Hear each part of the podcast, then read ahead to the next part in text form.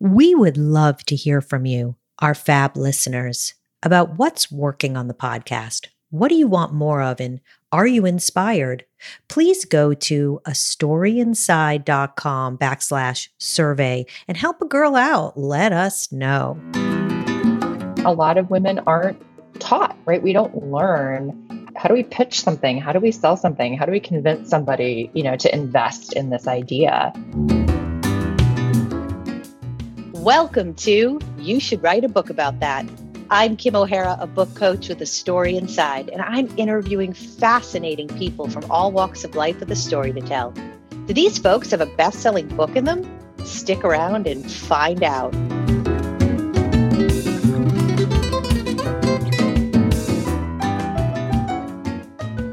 I met Asutra's owner and CEO, Stephanie Morimoto, at a Chicago business women's event on Zoom. I don't think we would have met otherwise, so our connection was definitely a benefit of COVID. And we connected right away when I found out she'd been thinking about writing a book, but wasn't sure yet about what, which is, of course, one of my favorite challenges. She credits her entrepreneurial spirit with her grandfather, who had been incarcerated in a World War II internment camp for Japanese Americans and then worked his way through college and medical school to build a successful ophthalmology practice. She's an avid gardener and preserves 30 pounds of peaches each summer to eat throughout the Chicago winters. That is fierce canning, I must say, Stephanie. it is. It is. But we like our peaches during the summer. It's so good to have you here. Thank you so much for taking time out of your busy business building schedule to spend time with us. Oh, thank you so much for having me. I'm really looking forward to the conversation. Now, I was really touched by your story about your grandfather, and I was really really impressed, and I know that this had an impression on you about how he chose to be in the National Guard with the very country that had imprisoned him. Why do you mm. think he did that? Gosh, my grandfather was a very special person. He truly lived by the golden rule. He really believed that you should treat everyone the way you want to be treated. And so I think there was just a part of his spirit and his soul that was very kind and giving and loving. And for him, it was a way to you know serve his country. I think mm. stepping back, looking more macro, there was also a real sentiment among a lot of Japanese Americans at the time who had been incarcerated in these internment camps during World War II that they needed to do everything possible to demonstrate their loyalty to the United States. They wanted to show they were American, right? And I think I've, I've got to believe that was also part of it. Wow. It's just amazing. This country, we've moved so far in some areas. And then in other areas, it's like it was, it's right. It was just right behind us, you know, like it's mm-hmm. breathe. It's still, I could feel it like on the back of my neck, you know? Yeah. And then you saw what your grandfather built despite you know his his his troubles and his internment and with that sort of energy you headed into 12 years in the nonprofit education space which is a very give back kind of profession raising yes.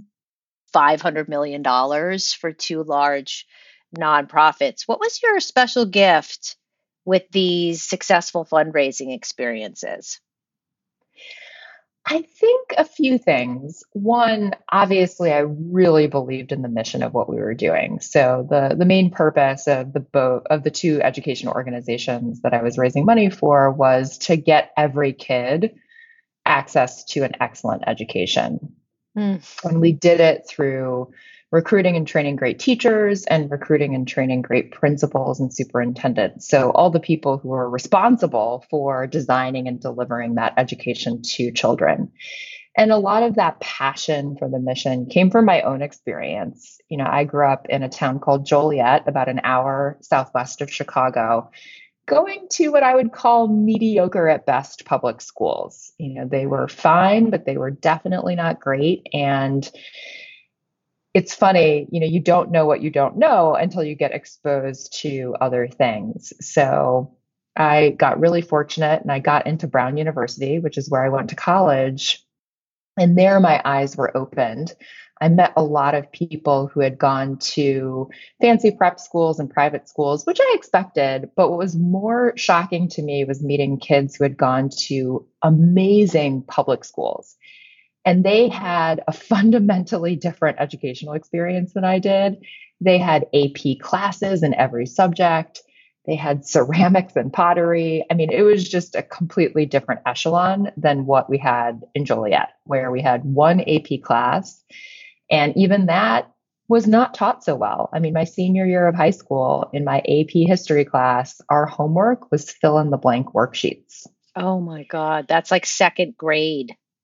Right, right. And, you know, and we had we had metal detectors because a kid got shot at a basketball game at my school. So I mean, it was just it was just so eye opening to think about all these kids I went to high school with who were super smart and talented, but frankly just didn't have access to the right teachers or guidance counselors and therefore the right opportunities. And then to go to a place like Brown, where so many of the kids had had so many opportunities and so much access to things. And so that personal experience really drove me to do work to make sure that every kid could get what they needed and really had a, an equal shot at a great life. So again, I think passion for the mission was a big part of it. Mm-hmm. And then I really had access to some great mentors. I got to work with and watch a lot of excellent fundraisers do what they did best. And they invested the time in teaching and training me to be my best. So being able to access those mentors and learn and apply what I was seeing was also really great. So you could pay that exactly. forward too and and you could teach other people and you could show other yes. people. And I love that you came from this you know, saw it firsthand for yourself. I grew up in Rhode Island, so I oh, know okay. Brown very, very well. Um, I went to like a Brown Spring weekend where a new band okay. called REM played. Okay, so like, I mean, I'm aging myself, but like, seriously, in high school, I mean, we would climb the fence and go to these like college, you know, events, and I was in private school. There was there are so many private schools undergrad in Providence for some reason in this tiny state. And the reason why is our public schools in these little towns like Warren and Bristol mm-hmm. and Barrington were like so bad. It was like lucky kids went to school, never mind. I mean, forget graduating. It was it was like it was like horrific. It was it was horrific. And so there was such a radical difference in the state that I grew up in and and I wonder now if it's still like that and I wonder how many other states are like that did you see the needle move with your work yeah unfortunately there are still a lot of states that are like that I would say um, but there were definitely places where there were bright spots, right? You look at a Washington, D.C., for example, and while there's still a lot of progress to be made, they consistently improved academic achievement across all their public schools for eight years in a row, right? Mm-hmm. With the right leadership. And this was eight years during I was doing it. So I'm not as tapped into that now. New Orleans is another example. After Hurricane Katrina, they had to rebuild everything in the city, including the education system. And that actually gave them the mandate to reimagine what public schools could look like in New Orleans. And they were really creative in how they rebuilt those schools and how education was delivered to kids. And they also saw tremendous progress uh, after they remade the system. So I think it's definitely possible, uh, but there's still, unfortunately, a lot of disparity as well. And what do people, from your perspective, what do they not understand the most about fundraising? the most common theme I've seen is people jump to tactics too quickly. They hmm. jump right into how much should I ask for and how should I, you know, how should I structure my pyramid of different asks and donation levels? And really, what you have to start with is what's the story you're telling? Love that. It's very similar to what you do, Kim, right? Love that. story you're telling because people respond to people and people respond to great stories.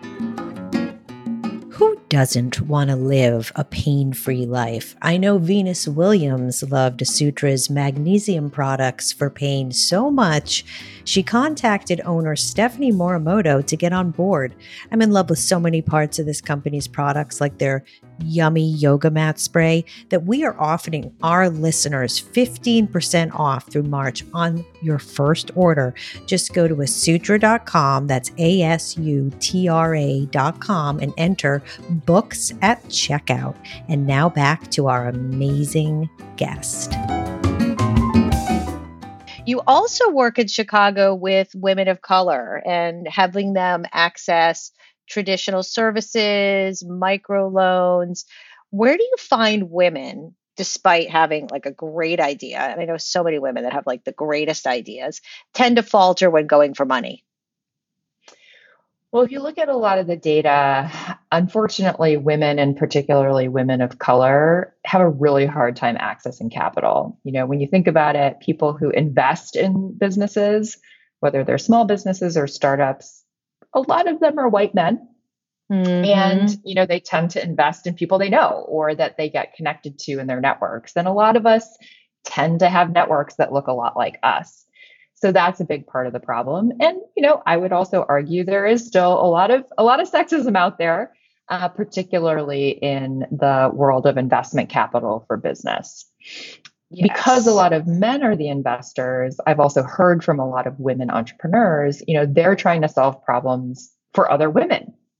So, you know, that might be very specific around, say, menopause, or it could be broader and could be applicable to men as well. Maybe it's skincare products or health and wellness products or something that helps parents.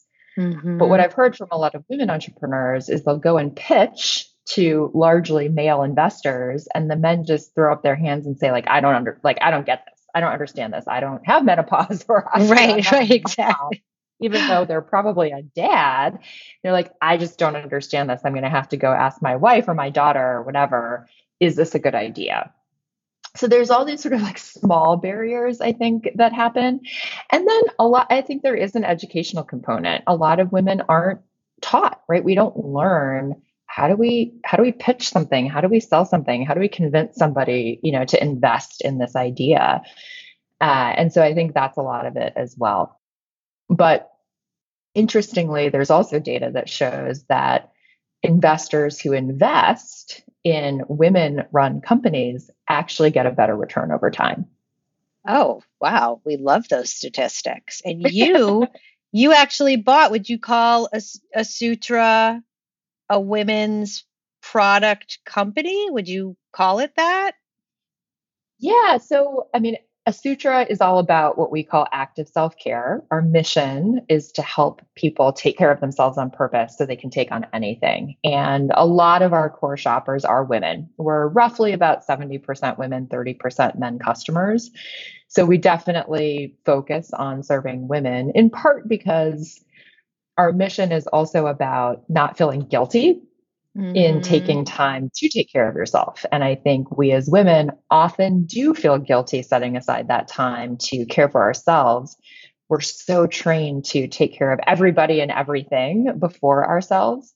And we at Asutra are big believers believers in saying, no, no, no.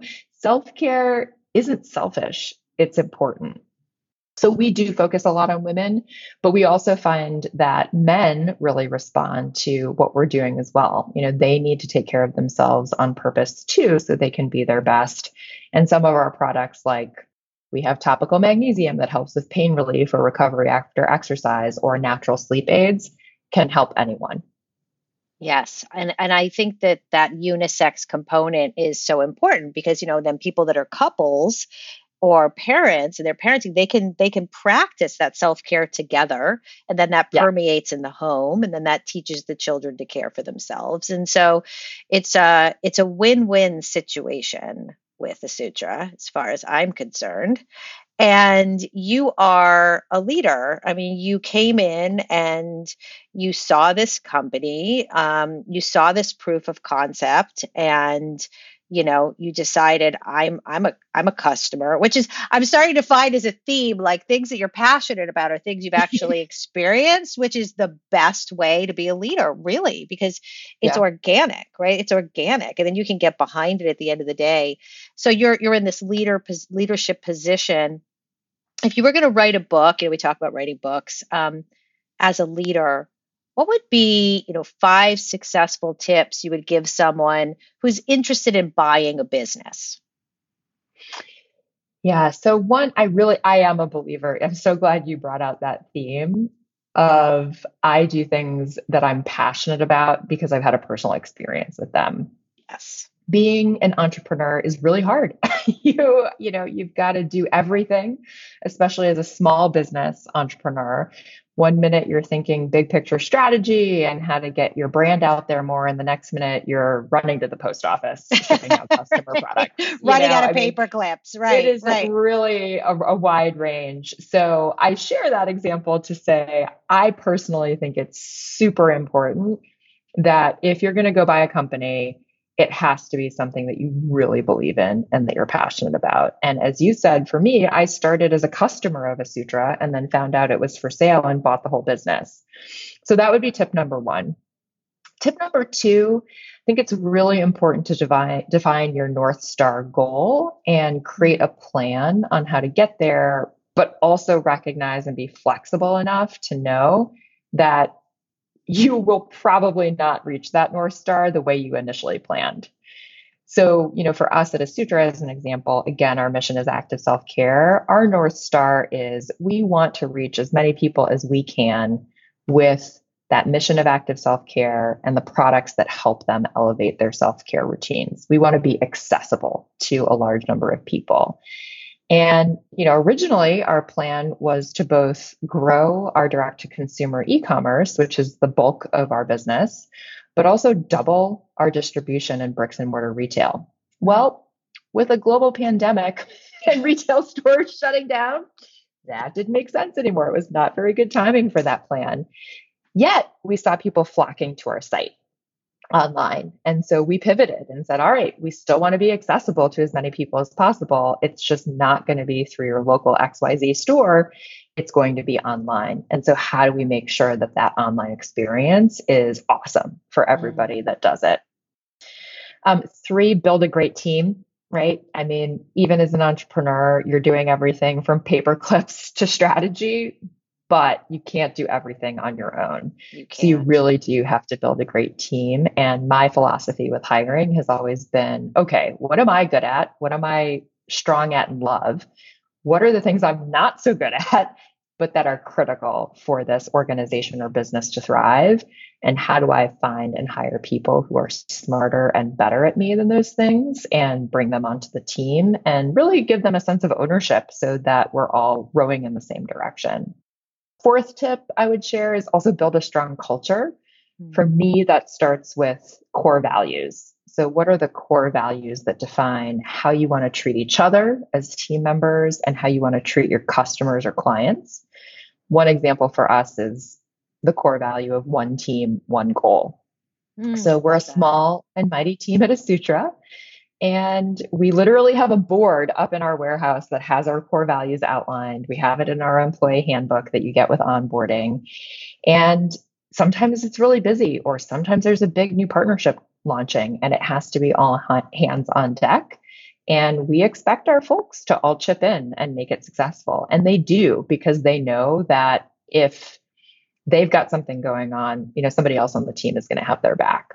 Mm-hmm. And then the last tip I would share is have fun. yeah. I think, you know, this ties back to the first tip, which is if you're going to buy a business, choose something that you're truly passionate about and ideally have experienced yourself. I mean, there's so many things that are tough about being a small business owner and entrepreneur that you also have to make sure that you're doing something in an arena and with a team of people that's fun because you've got to enjoy it. Otherwise, it'll just be a slog. Those are great those are amazing tips and so incredibly spot on. You know, I'm like going through my own company while you're saying them, you know, and thinking about, okay, I need to like do some do some writing about this. What are your favorite products going into the 2021 catalog that you think people are really going to need coming out of this tough pandemic year? Yeah. So I would say there's a couple that we currently have that just are perennial bestsellers and I think will be key for people going forward. You know, we've seen just in general, both at Asutra, but obviously we follow wellness trends overall. People are really looking for things to help with stress relief and creating a sense of calm. And they're also looking for things for sleep. So, yeah, our um, we have a line of magnesium healing products, bath flakes, sprays, lotions, and one of our consistent top sellers that we can barely keep in stock is our magnesium body butter. It's called Melt Pain Away. It's this really rich, moisturizing shea butter. It has magnesium, which creates a sense of calm and helps with muscle cramps and recovery after exercise. And then a little capsaicin, which is derived from the chili pepper. So it creates a nice warming feel. And so if you massage it onto like sore neck, sore neck and shoulders, it helps warm it um, and relieve that pain. And it's a favorite of global tennis icon Venus Williams, who is also an Asutra user and part of our team. And then I would say the um, the other perennial bestseller is our silk sleep mask set. So it is a silk eye mask filled with lavender and flaxseed. So it creates like a weighted sleep mask sensation on your face. And people love it because it is um, a blackout mask as well. It's great to obviously have dark and the lavender scent for sleep. So people like it for themselves and they also love to gift it. Uh, so I think those are two things to really think about for next year. And then we've got some great new products coming down the pike too. So, you know, I hope folks will follow us on social at asutra.life or check out our site uh, so that you can find out about those new products when they launch. Absolutely. And we will definitely be putting the website in the show notes. And, you know, I was just thinking how far well wellness products have come, you know, back in the day in my early 20s when I had, you know, really bad, you know, backaches or stress aches, you know, I would go to you know, uh, Chinatown and get this like mm-hmm. tiger balm, right? Yeah. And this stuff would like, holy hell, if you put too much of this on, like you are feeling it for weeks. Like you couldn't wash this stuff off, you know? and if you touched yourself in the wrong place, forget it. I'm not even yes. gonna go there. Yes. But you know, I mean, so thank God for Asutra, okay, that we don't have to suffer in this way anymore. Everything you described sounds so lovely. Thank you so much for coming on the show show today. It's been such a pleasure having you. Thank you so much for having me. I loved the conversation. You've been listening to You Should Write a Book About That. If you enjoyed our episode, tell a friend to listen, subscribe, and review on iTunes, Stitcher, Spotify, or wherever you listen to podcasts. And a big shout out to our listeners on Castbox, where you can leave a comment and I will personally respond.